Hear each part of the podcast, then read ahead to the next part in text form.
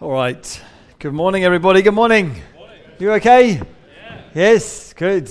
Everyone feels a little bit chilly and maybe sleepy this morning. Maybe it's the weather. Um, we need a bit of northern fire, don't we, Jerry, to wake us up this morning. And mushy peas. Oh, yeah, okay.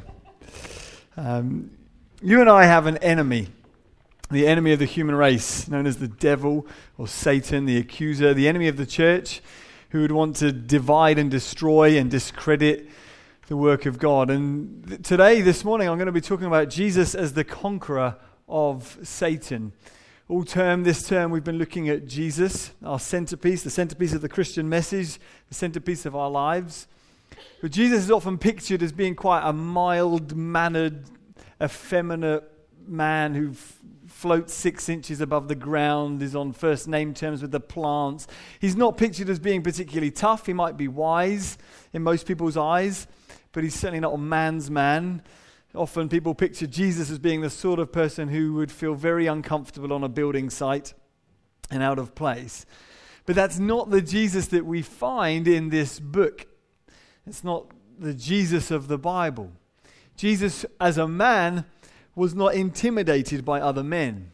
He would often confront people, he would resist temptation, and he would speak fiercely and courageously towards his opponents. Uh, the Grammy Award winning rapper, uh, a guy named Lecrae, says that before he became a Christian, that's how he thought of Jesus. He said, I always thought that Jesus was this fluffy lamb of a man who would walk around saying, I love you, my children, and bless you. And then one day he heard about the Jesus of the Bible and heard that Jesus, at his death or before his crucifixion, was pummeled within an inch of his life. He was forced to carry his own splintering cross up a hill towards his own place of execution, where they drove railroad spike sized nails into his forearms and into his shins. And Lecrae said, he remember hearing someone talk about this and say, How dare you call my Jesus a punk? He said, Jesus is a tough guy. He was sensitive, but he was like a lot of you tough guys in the crowd. Lecrae says that he prayed one night in a church service. And he said at that moment it was as though all of the anger and baggage that he'd been carrying around just dissipated and went out of him. He felt like someone had cleaned the ugliest and innermost parts of himself, the parts that even he was too ashamed to admit that he was like. That's what Jesus does for people. Jesus confronts our sin, our wickedness, our brokenness, our shame, and he overcomes it and brings healing and freedom and release. Jesus is a conqueror, a conqueror like that that no one else in history has been able to master.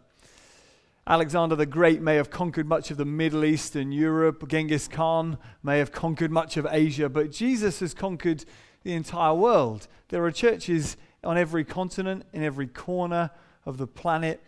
A third of the population on the earth will identify themselves as being followers of Jesus of some description, calling themselves Christians.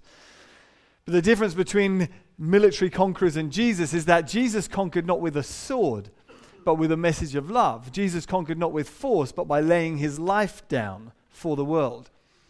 And Jesus conquers still today. Today, he breaks down stubborn hearts and rebellious minds. He converts atheists and he rescues even the most wayward and destructive of sinners. And so today, we're going to consider this Jesus, our conqueror, and how he conquered the greatest enemy of all, the enemy of the human race, the devil. And I want to show you why that's such good news for us. But first of all, let's ask the question how does Jesus conquer the devil? Well, he conquers in, in three ways. And it might not be in the ways that we would expect because we're used to films and stories about good versus evil, and it's pictured with physical fights and conflict and magic spells and explosions. And Jesus doesn't conquer in that way. We see in the life of Jesus him conquering the devil, firstly, by rejecting the devil's lies.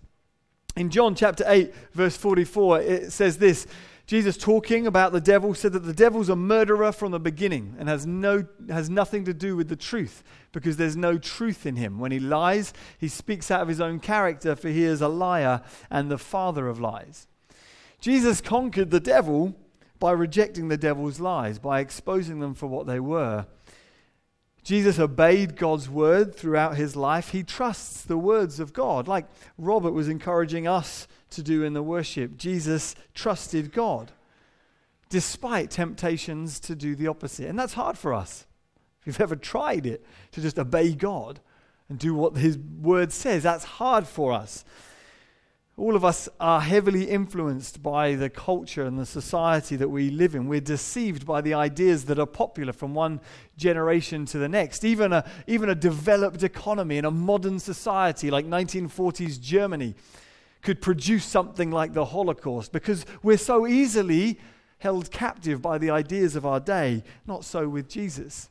For us, we are convinced, at least in the way we behave, that the consumerist's doctrine is right, that we are largely those who consume and take and devour the earth. Or we might be convinced by the secularist's doctrine that we can live without God and find ultimate happiness and meaning without God in the world. But that's not true. The Bible says that we're made to serve one another, to serve God, to devote ourselves to one another, devote ourselves to God, to trust God. Jesus conquered the devil by rejecting the devil's lies. Secondly, he conquered the devil by destroying the devil's works. In 1 John 3, verse 8, it says that the reason the Son of God appeared was to destroy the works of the devil. That's why he came, to undo the devil's activities on the earth. And when you read the stories of Jesus, Matthew, Mark, Luke, and John, that's what you see. You see him healing sick people. You see him casting out demonic influences from people. You see him freeing captives. And the, the underlying statement behind it that John makes for us is that as he's doing that, he's destroying the works of the devil. Jesus said that the devil comes only to steal, kill, and destroy. He comes to rob life, he comes to bind people up in sickness and in captivity. Jesus, on the other, on the other hand, comes to undo those things. And he's doing that today. He's still destroying the devil's works in that way. Whenever someone turns to Jesus, becomes a follower of his, whenever someone gets baptized as an expression of their devotion to Jesus, whenever someone is healed in, in answer to prayer in Jesus' name, whenever someone is set free from destructive habits or from negative thought patterns, whenever someone, a person is free from demonic activity, Jesus is destroying the devil's work in that person's life. And, and thirdly, Jesus conquered the devil by destroying the devil himself. In the book of Hebrews, in chapter 2, it said that the reason Jesus became a man and took on flesh and blood like us is so that through death, through dying a human death, Jesus might destroy the one who has the power of death, that is, the devil and in so doing, then, deliver, rescue all those who, through fear of death, were subject to lifelong slavery. For surely it's not angels that he helps, but he helps the offspring of Abraham. He helps human beings. Jesus died in order that he would destroy the devil. Uh, there's this popular idea out there that, that hell is a place where the devil rules and reigns. That's not true. For one thing, the Bible says that hell hasn't been created yet, but will be created at the end as a place to finally destroy the devil and his angels and all those, if you like, who are held captive by him, who are cut off from God. Jesus comes to destroy, to conquer the devil. And he does that by rejecting the devil's lies, by destroying the works of the devil, and by destroying the devil himself. He's able to take on our ultimate enemy and he defeats him. He conquered him. Jesus is the conqueror of Satan. And in many respects, the reason why we're doing this series called Centerpiece, the reason why for the past, I don't know, eight or nine weeks, we've been looking at the person of Jesus is for us at the start of 2018 to ground ourselves and to say we're a church that follows him. He's our champion, he's our hero, he's our hope. It's not you. I'm not looking to you to be the perfect person. You're not able to be the perfect spouse or, or son or daughter or friend. You make mistakes. Church is not primarily about you and your goodness and glory, and if only you could get your act together, we'd be a better people. Church is about Him. We are His people, been called out to worship Him, to be devoted to Him. Jesus is our champion. He's our David who's destroyed the ultimate Goliath. This past week, a friend, a friend of mine was telling me something that happened. Uh, he's a pastor in a church in London, and they had someone from the community phone up and say, We've been experiencing all kinds of paranormal activity in our house. Could someone come from the church and do some ghost busting? Or words to that effect. So he thought, well, I've, never done that before, but all right. He went round, chatted to them, and said that it's become so bad that the grandkids don't want to stay in the house anymore. They're scared. They feel like they've seen images of people in the windows at night. And the husband, he said to my friend, he said, Look, I'm the kind of guy who I don't believe anything unless I see it. But even I'm pretty freaked out with the sound of footsteps in the hallway and stuff that we just can't explain. Please, could you do something? You know when things are bad, when a man like that says, I need some help. Um, would, would someone from the church be able to help? And so my friend prayed for them, prayed over the house, just asked God to bless them, told them about Jesus as the conqueror of Satan. And then he got a phone call a week later and said that for the first time in months, they'd not experienced any paranormal activity in the house. They were giving credit to Jesus as the conqueror of Satan. Now, when we think about the devil, that's often the kind of story that you hear and go, oh, that's, that's paranormal. That's unusual. That's the devil's domain. Whereas actually, Jesus, as we've seen, conquers the devil in all different ways. It's not just in the obviously paranormal and supernatural, it's in the lies that you and I believe that Jesus comes to undo. It's in the activity of the devil on the earth, and it's in the devil lording it over us, making us believe that he's in charge of death itself and that we're to be terrified of him. Whereas Jesus has entered the grave and to destroy the devil. And so, for the rest of this morning, what I want us to do is just to read from the first few pages of the Bible in the book of Genesis. And we're going to look at Adam and Eve and the story there and see what we can learn, not just about the devil, but about the human race and about our conqueror and why that's good news for us. So if you have a Bible and want to turn with me, we're going to be in Genesis chapter 2 and 3 this morning. I'm going to read from Genesis 2 to 15, 17, and then we'll jump a bit. So um, follow along if you can. It says, The Lord God took the man and put him in the Garden of Eden to work it and keep it. And the Lord God commanded the man, saying, You may surely eat of every tree of the garden, but of the tree of the knowledge of good and evil you shall not eat, for in the day that you eat of it you shall surely die. Then the Lord God said, It is not good that the man should be alone. And so God creates Eve. He blesses them, gives us the institution of marriage before the fall, before anything. I know this might surprise some of us. Before the fall, before it all goes wrong, there was marriage. Um, it was only after the fall that things got difficult. But that's what he does. He gives them Adam and Eve together, commissions them, gives them marriage, something that you can't mess with. It comes from before time immemorial. And then in Genesis chapter 3, verse 1 Now the serpent was more crafty than any other beast of the field that the Lord God had made.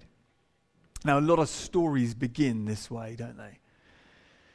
We meet the protagonist, we meet his opponent, the scene is set for us, a challenge is introduced that's big enough that we, as the viewer or the listener, we want to find out what's going on. And that's what we've got here. We've got Adam, who's been given a garden to conquer or to nurture. He has to master the art of bringing beauty out of mess and order out of chaos. That's what gardening is. And he has to do all of that while being aware of and on the lookout for a snake. That's what it means to be human, to be made in the image of God, then. God at creation in chapter 1, he takes mess and disorder and chaos and he orders it into something sustainable that lasts and holds together. God is the first gardener. And he says to Adam, Now you're going to basically represent me. And what I did with the universe, you're going to do with this patch of ground. Like I had the entire cosmos. You just look after this little bit. And God did it in the presence of the devil and the fallen angels. the Bible makes it clear that the angels were created before the universe was created. And the devil's just an angel among many who decided in his heart, I want to be better than God. I want to rule in God's place. So he was thrown out of heaven, became a fallen angel, as we call him. That's what it means to be human, then, is to represent God. What God does to creation, we do in the, with the creations of our own. And life is like that still. There are challenges that we have to overcome. There are the weeds that grow in our lives, in the gardens that we're trying to bring order to. And then there is the evil or the malevolence that works against us, maybe from within or from without. So you can work for years to nurture a healthy marriage, only then to have a snake turn your partner's head.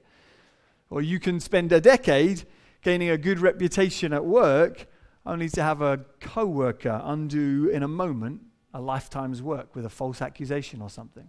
There are weeds that we're to watch out for and garden, and then there are snakes, evil in the world, that we're to be on our guard against. From just from these first verses, what is it that we can say about the devil, our enemy, already? Well, first of all, the Bible tells us that he's crafty. It says, Now the serpent was more crafty than any other beast of the field that the Lord God had made. The snake, our enemy, is crafty. Snakes are hard to spot and they're difficult to overcome. A friend of mine said when he was at school in Zimbabwe, uh, one of his schoolmates was running through the grass one day and got bitten by a snake and died on the way to hospital because he was too far away to get aid. In a moment, the snake, with its craftiness hiding in the grass, robbed him of his life. That's what the snake does. And the image of a snake or a serpent or dragon has long been associated with evil in the world. Those, those dark, lifeless black eyes that creep and hide in rooms where you can't see them or in the undergrowth. Or snakes don't often hide in rooms, do they? Hiding in the trees um, can strike in an instant and undo a life. In the New Testament, the Apostle Paul says that the devil masquerades as an angel of light. He wears a mask, he hides as an angel of light. He looks like someone who's desirable and good. He's crafty in that sense.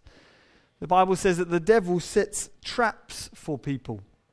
And actually, in 2 Corinthians, Paul writes to the church and he says, You must forgive one another so that we aren't outwitted by Satan's schemes. He recognizes that in unforgiveness, there's a, a bitterness in a church, in a, in a heart, that makes room for the devil and his schemes. The devil's crafty, he's not often easy to spot. I mean, there's the obvious things that you might see to do with the occult or the Ouija board, witches and demons and ghosts and darkness. But the devil's crafty. And he often looks very different from that in the way that he might come to us. The question's often asked well, what is evil?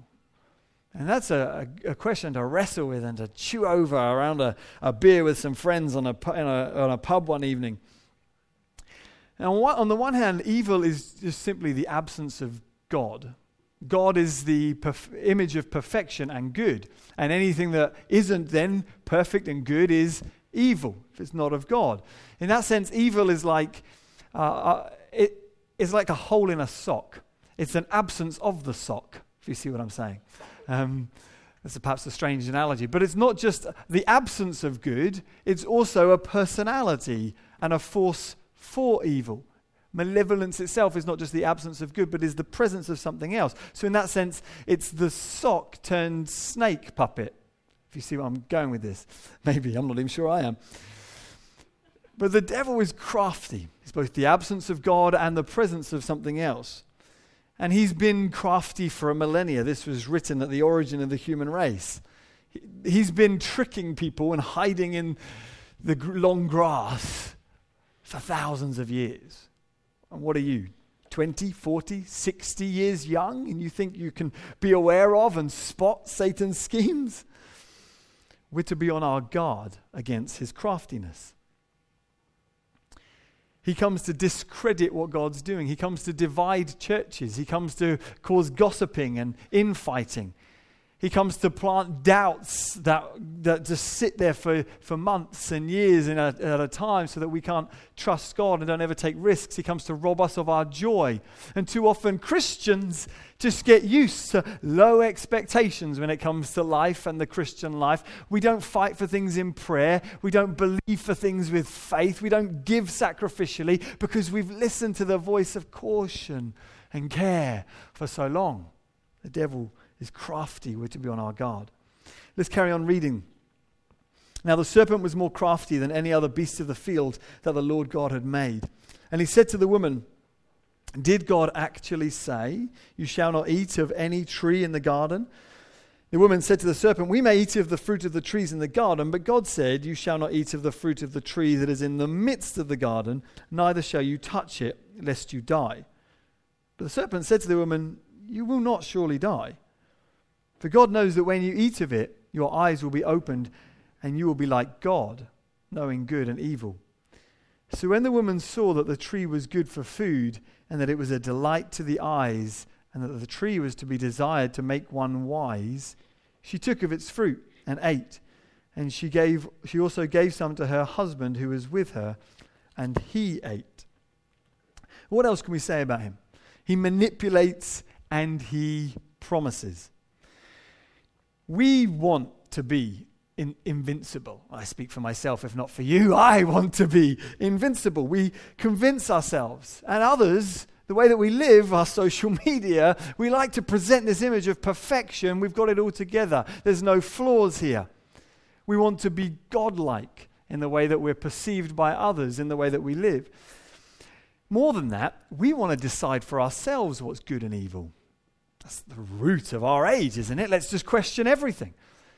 I mean, the root of our age is actually more if we're just evolved animals and we've just led by desires, then everyone's desires and appetites are different. Therefore, who's to say what's right and wrong? Therefore, we can decide for ourselves what's good and what's evil. That's what we want to do. That's what Eve wants to do here. You can decide for yourself. More than that, we want secret insights we want to pry. We don't want there to be any secrets. That's why we created Google, so we can know everything. Because we believe that we can be saved if we just knew a little bit more. We could undo death. We could undo the curse of our bodies if we just knew more. Actually, interestingly, that's the root of the occult. The occult just means hidden, it's the hidden things.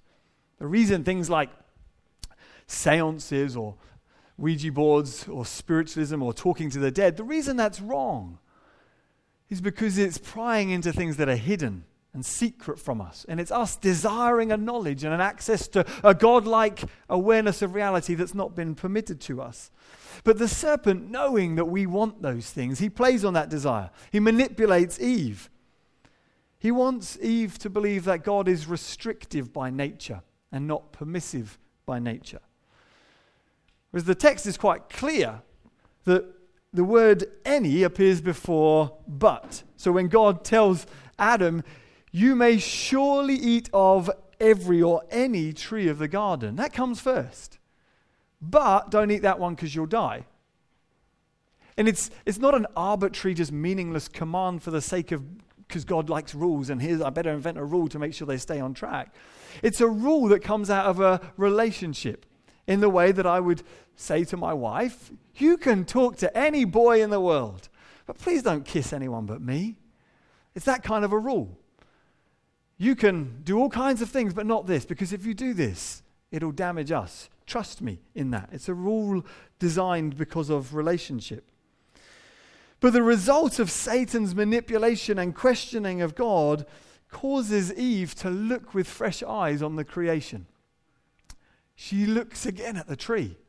That's what it says. When the woman saw that the tree was good for food, I mean, she'd probably seen it before and seen that it was good for food, but now that the, the thought has been planted, a wedge has been driven between her and God. Ah, can you really trust him after all? He is a restrictive God, isn't he? He is just trying to ruin your fun and trying to shut down your thirst for knowledge, he's trying to limit you. She looks again and again and sees maybe I could look to the creation to satisfy me and not the creator. That's what this is about. The world around me, perhaps that's all I need for life and contentment, and not God Himself. And we build a philosophy on that. It's how we interact with the world. I don't need God, I have the world around me. So the devil is crafty, he manipulates, and he promises things. But what about Adam and Eve? Well, you might say they're naive for one. She engages in the serpent's reasoning for another. I mean, if, if a snake talks to you, the first thing you should do is just like walk away or stamp on the snake or something, rather than engaging with this and thinking, I can. Replying was Eve's first mistake here, wasn't it? Imagine how differently the world would have gone if the snake said, and she went, uh, Adam, and he went, sorry, deal with that. And then just on they went. But instead, she thinks, do you know what? I can handle this. I can reply to this. She fancied herself perhaps as someone who's pure enough to be able to engage with the serpent's reasoning. I can handle this. It's just a snake. I know God. So she flirted with the temptation she thought herself to be above the command that God had given, uh, uh, or understood the command enough that she could debate it. She was wise in her own eyes in that sense. And we're like this.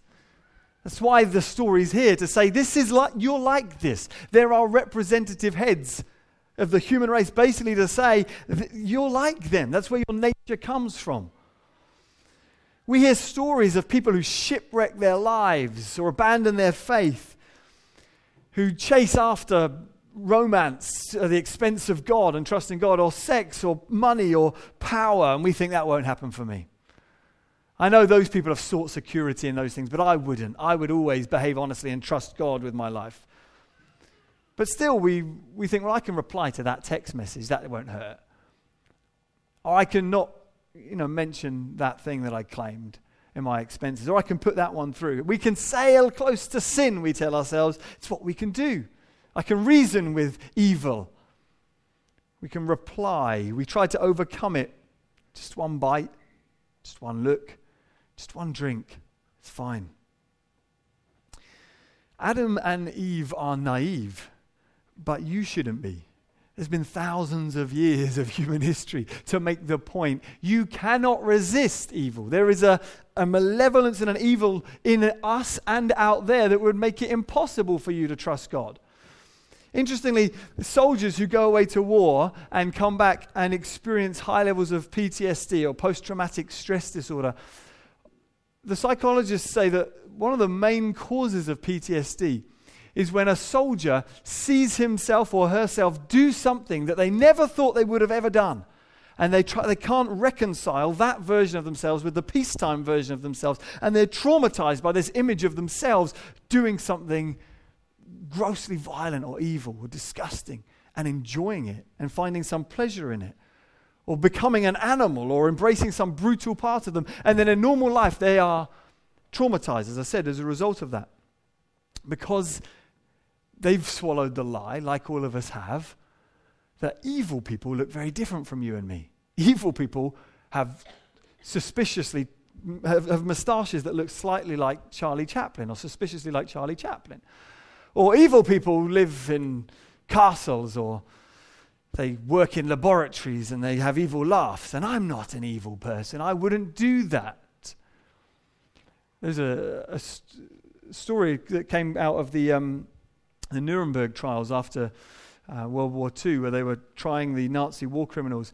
And um, one Jewish survivor, whose name mis- escapes me now, he, there's a video of him in, in court ready to give evidence against one of the Nazi soldiers who'd imprisoned him. And as the man walks into the prison, uh, walks into the courtyard, sorry, the courtroom, we'll get there. As the man walks into the courtroom, the videos of this Jewish guy who's about to testify falls off his chair just in horror and weeping and clearly traumatized by the sight of this man. And years later, he was interviewed on television and asked, Why did you behave like that when you saw him walk into the room? And his reply was interesting. He said, When he walked into the room, I saw a man who looked just like me. I expected to see a monster, but I saw someone too close to my own self. And it terrified him because he saw the evil in himself. And we might say of Adam and Eve, of course they were naive because they hadn't eaten the fruit that had given her enlightenment. But to believe that is actually to buy into the serpent's lie that we need to take forbidden things in order to become fully human, to become wise. It's to say that there's wisdom outside of knowing God. So that's perhaps what we can say about Adam and Eve and the serpent, but what then about our conqueror, Jesus? And let's read the last few verses together. Verse 14 to 15. Then the Lord God, so they eat, the, they eat the fruit. The Lord comes, Where are you? What have you done? Oh no, we ate the fruit.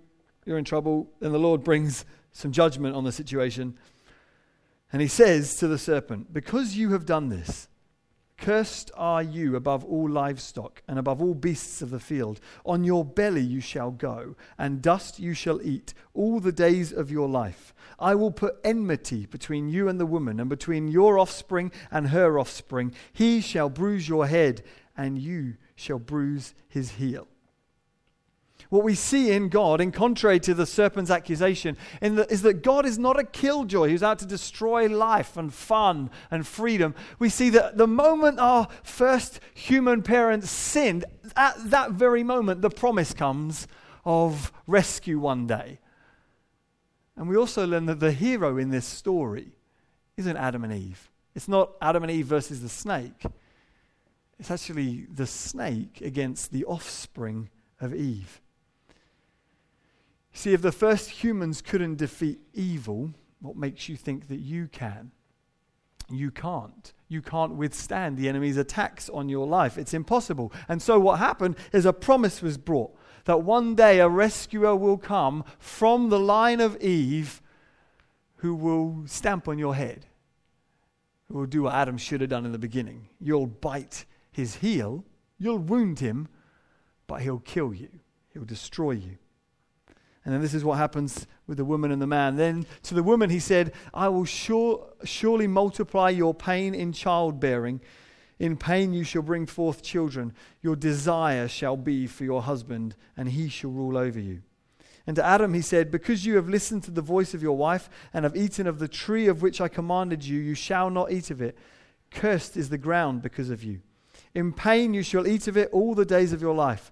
Thorns and thistles it shall bring forth for you, and you shall eat the plants of the field. By the sweat of your brow you shall eat bread, till you return to the ground, for out of it you were taken, for you are dust, and to dust you shall return. Then the man called his wife's name Eve, because she was the mother of all living. And the Lord God made for Adam and his wife garments of skins and clothed them. Then the Lord God said, Behold, the man has become like one of us in knowing good and evil. Now, lest he reach out his hand and take also of the tree of life and eat and live forever.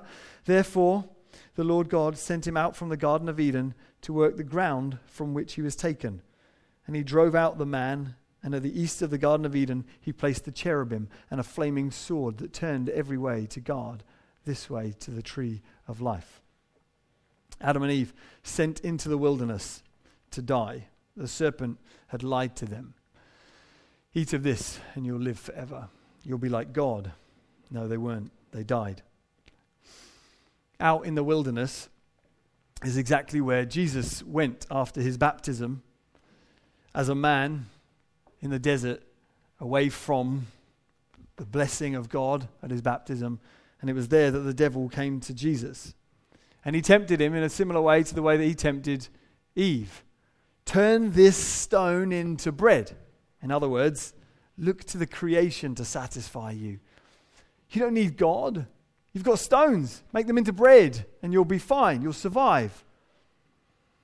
He says, I'll give you godlike status if only you bow down and worship me.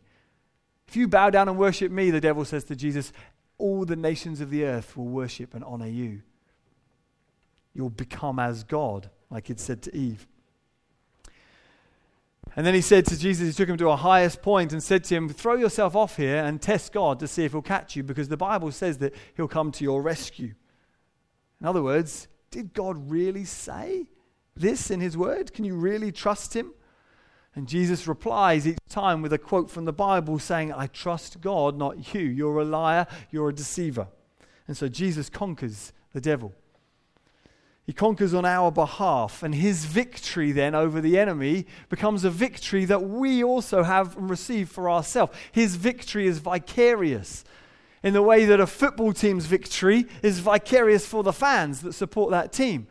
We talk about we and us. We beat Man United. We won the Premier League. No, you didn't. You sat and ate pies while they did all the hard work. Yes, but we won their victories vicarious. The difference is that a football team's victory lasts, what, a week until the next match, or a few months until the season starts again. But Jesus' victory stands for all time. And so in Christ, we have been restored now to those who have power over the enemy and over the darkness. We don't reason with evil. We don't need to rationalize sin. Instead, we can look to Jesus, our hero, our champion. Because the Jesus who conquered Satan then now comes to us and comes to conquer you. He says, I've conquered the evil out there. Now I've come to conquer the evil in you. The arrogance in the human heart that would look to decide evil for itself, that would look to trust in its own strength and ability. I mean, you hear this so often on Uh, on the news and on radio programs in this day and age. Can you believe in this day and age people die? In this day and age, whenever that statement is made, you're listening to someone who believes the lie that human beings are great. And because we're living in 2018, we should be greater than this. It's not true. It's the arrogance of man that thinks they can live without God, trusting in themselves and their own ability for rescue. There's a story I read this week of George Foreman, the, um, the boxer, sometimes just known as the inventor of the grill. Uh, but George Foreman, the, the two time heavyweight champion of the world, he describes a time that he became a Christian when Jesus came to him. He'd just lost a fight, I think it was 1977, and he, he was in his dressing room with a pounding headache, and suddenly he said he felt like he was fighting for his life. He felt like he was close to death. And he writes, he says, I kept thinking, what, you believe in God, why are you afraid to die? But I really didn't believe in God. He said he bargained with God in the dressing room, offering to devote his, his boxing prize money to charity. He said he heard a voice that said, I don't want your money, I want you. And instantly he found himself cast into the bleakest darkness he said he'd ever experienced. It was the saddest and most horrible place I'd ever seen. Then he said a giant hand plucked him into consciousness, and George Foreman found himself in a locker room table surrounded by friends and staff members. He felt as, he were, as if he were physically filled with the presence of a dying Christ. George Foreman now is a pastor of a church in America and uh, an entrepreneur, inventor of the grill, and a Christian. He became a Christian when Jesus came to him and said, I don't want your money, I want you. I haven't come to conquer the world. I've come to conquer you, come to conquer your heart, your life. Because it was when Jesus died that he not only defeated the powers of darkness in the world, he also came to defeat the power of sin in your life.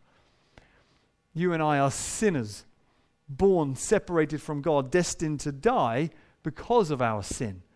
The payment, the wages of sin is death we're all going to die as evidence that we are sinners. But Jesus' death on the cross was a death to forgive you for all your sin, to cancel the debt of sin that stood against you. And in his death, he not only put to display and a shame to shame the principalities and power, the devil and his demons and his legions, and conquer them and say, I am here as hero and champion. He also came to remove you from your to remove your sin from you, to offer forgiveness for you, to do what the shedding of blood of animals could never have done, to do what all the good works and good deeds in your life could never have done. He came to make you right with God. So that you can be freed from the power of death and the fear of death that dominates so much of our life. Jesus is the conqueror of Satan and the conqueror of each one of us. We're going to respond this morning by breaking bread and by celebrating Jesus' death on the cross in our place. In a moment, the band are going to join me, we'll, and then we'll take, make our ways to the table. We'll break some bread and take some juice as a remembrance, act of remembrance that Jesus' body was broken for you and me. His blood was shed for you and me. And that as he died, he defeated not just the devil, but he defeated the power of sin in our lives as well. Let's pray together.